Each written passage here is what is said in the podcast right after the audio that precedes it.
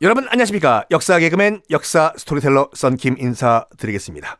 잠깐 쿠션 형식으로 들어갔던 고려의 멸망사와 조선 건국사. 오늘이 드디어 마지막 날입니다.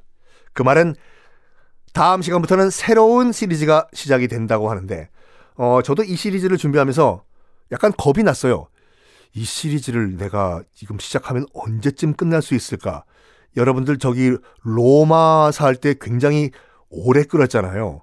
아마 그 정도까지는 아니더라도 꽤 갈 것 같아요. 그렇지만 최대한 안 지루하게 타이트하게 콤팩트하게 준비를 해보겠습니다. 아주 궁금하시죠? 다음 시간부터 시작될 새 시리즈가 음 궁금해도 어쩔 수가 없습니다. 내일까지 기다리셔야 돼요. 일단 조선 마무리할게요. 1392년 7월 17일 이성계는 이성계는 고려의 마지막 왕이자 조선 초대왕으로 왕자리에 오릅니다. 참 지나온 그 세월이 눈앞에 주마등처럼 흘렀을 거예요. 이성계 입장에서 봤을 때는 원나라 관리 출신이었던 이성계 아버지 이자춘과 함께 원나라 관리를 하다가 공민왕 밑으로 들어와 가지고 정말 함경도 출신 컨츄리 꽂고 백도 없고 아무도 없는 뭐 그런 이성계가 승승장구에서 당시 고려 최고의 명장이었던 최영 장군도 날려버리고 정몽주 고려 최고 약자인 정몽주도 날려버리고 어찌어찌어찌 하다 보니까 딴 내가 왕자리가 돼버렸네. 근데 문제는 뭐냐면 아직까지 민심이 굉장히 흉흉했어요. 당연히 그렇겠죠. 고려가 거의 500년 가까이 지속이 됐거든요.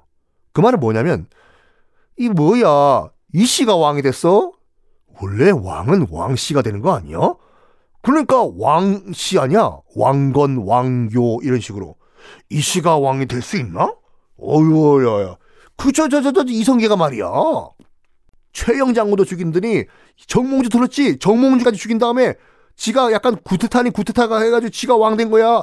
아이고 이성계 참 좀 아마 오래 못 갈걸. 이러다 보니까 민심을 굉장히 살펴요. 이성계가. 그래가지고 그 왕자리에 오르자마자 초기에는요. 집에서 출퇴근을 해요. 왕이요. 여보 나 출근하오. 일 좀 하고 오겠어. 여보 오늘도 왕노릇 잘해요. 파이팅. 점심 잘 챙겨 먹고요. 뭐 왕실 식당은 잘 나오는지 모르겠네. 여보 갔다 올게.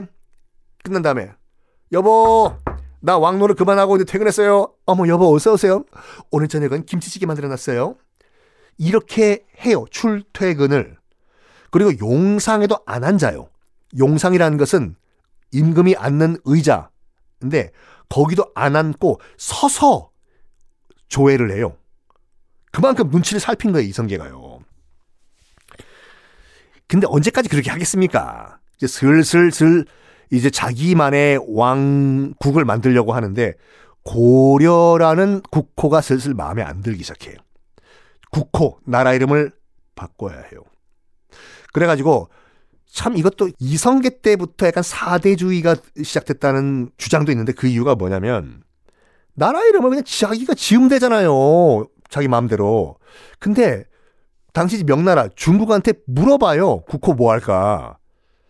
당시 이제 중국은 명나라였고 명나라의 황제는 주원장, 명나라를 건국했던 주원장 홍무제라는 황제인데 사신을 보내요. 이성계가. 한상질이라는 사신을 보내가지고 choice number one, choice number two 물어보라고 해요.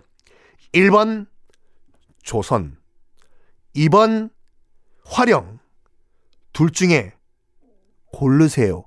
라고 중국까지 가서 물어봐요. 아, 你好, 어, 조선, or 화령 골라주세요. 뭐, 이 홍무제가, 음, 원래 나라가 조선이었고, 조선은 고조선 얘기하는 거죠. 고조선이었고, 뭐, 이름도 조선이 이쁘니까 조선으로 하라 해! 해서 조선이 된 거예요. 만약 그때 명나라 황제가 조선 이거 뭐냐 해! 화령해라! 그러면 지금 우리는 조선이란 타이틀이었고 화령으로 지금까지 500년 동안 나라가 이어졌을 거예요. 그래서 뭐 북한도 조선민주주의 인민공화국이 아니라 화령민주주의 인민공화국, 조선일보가 아니라 화령일보, 광주에 있는 조선대학교는 화령대학교, 뭐 이렇게 됐겠지요. 하여간 드디어 새 나라 조선이 이렇게 건국이 됐습니다. 자, 이제 더 이야기를 끌고 싶으나 이렇게 조선 건국부터 시작하면은 정말로 지금부터 472년에 모든 스토리를 다 해야 되기 때문에 일단 조선 건국은 여기까지 하겠습니다. 조선이 건국된 다음에 초반기에 정말 카오스, 최악의 혼돈의 시간이 옵니다.